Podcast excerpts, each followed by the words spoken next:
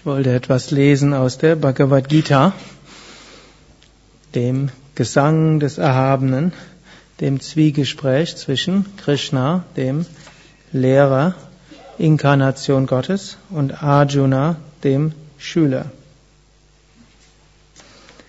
Im neunten Kapitel, 30. Vers und 31.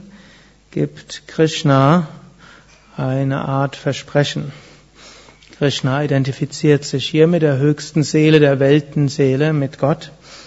Und er sagt, hm, selbst wenn ein Mensch der größte Sünder ist, wenn er mich mit ausschließlicher Hingabe verehrt, muss er als rechtschaffen angesehen werden, denn er hat richtig entschieden. Bald wird er rechtschaffen und erlangt ewigen Frieden. O Arjuna, wisse, dass der, der an mich glaubt, mit Sicherheit niemals zerstört wird.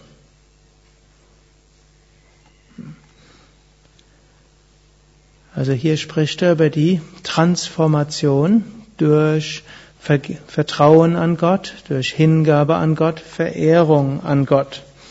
Wir müssen das natürlich auch unter dem Hintergrund des vorigen Verses auch sehen. Dort sagte Krishna, ich bin allen Wesen gegenüber gleich, niemanden hasse oder liebe ich. Nur die Menschen, die mich mit Hingabe verehren, die sind in mir und ich bin auch in ihnen.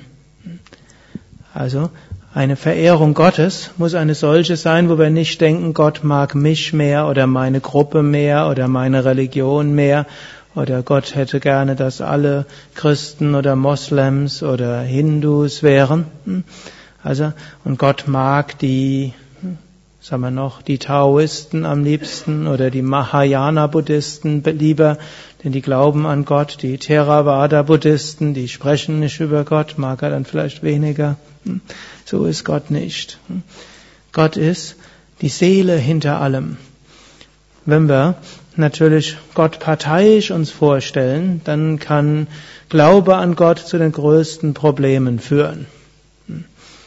Irgendwo muss ich jetzt gerade dran denken, es gibt ja einen Lehrer, der nächste Woche zu uns kommt, Swami Atma, und der hat auch so einen Blog, also irgend so ein Internet-Tagebuch, und hat er so einen Spruch zitiert. Manche Menschen sind eher gut und machen Gutes und manche Menschen hm, sind etwas vielleicht verletzter und machen deshalb Böses. Und, aber nur Religion schafft es, dass gute Menschen Böses tun. Hm.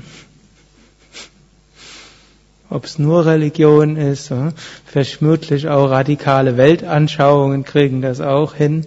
Hm. Aber da ist was dran, deshalb müssen wir uns da verhüten. Wir müssen eine Verehrung Gottes haben, die tolerant ist, die weit ist und die weiß, Gott ist die Seele hinter allem. Und dann können wir jeden lieben, so wie es Jesus gesagt hat, liebe deinen Nächsten wie dich selbst. Letztlich liebe deinen Nächsten als dich selbst. Und so wie er dann auch gesagt hat, das Königreich Gottes ist inwendig in euch, im Herzen von jedem, jetzt nicht nur dem einen, der ein bestimmtes Etikett hat, hm, Christ oder Katholik oder hm, reformiert, hm, lutheranisch, sondern hm, je, Gott ist im Inneren jedes Menschen. Und wenn wir dies wissen, und dann kann es durchaus sein, dass wir zum Beispiel feststellen, ich habe irgendwie Schlechtes getan. Ich habe Gewohnheiten entwickelt, die nicht gut waren. Ich war vielleicht rücksichtslos in verschiedener Hinsicht. Und dann können wir auch sagen, ich habe probiert, mich zu ändern und packe es nicht. Und dann können wir uns an Gott wenden und können sagen, oh Gott, allein schaffe ich es nicht. Bitte hilf mir.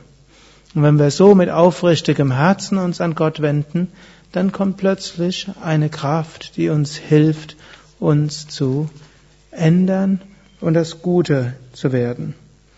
So sagt Krishna, wenn er, er oder sie Gott mit Hingabe verehrt, in dieser Weite des Geistes und um Hilfe bittet, dann wird er bald selbst rechtschaffen werden und erlangt den Frieden. Das wirkt sogar in extremen Situationen. Das weltweit äh, erfolgreichste Programm, zum Beispiel gegen Alkoholismus, sind ja die anonymen Alkoholiker und da gibt's auch, äh, da gibt's eben ein Zwölf-Schritte-Programm Und irgendwo steht dann, dass man sagt, hm, ich habe festgestellt, allein packe ich es nicht und ich richte mich an eine höhere Wirklichkeit oder an Gott oder ein höheres Selbst und bitte dort um Hilfe. Und aus die, und die anonymen Alkoholiker sagen, dass das ein ganz entscheidender Schritt ist.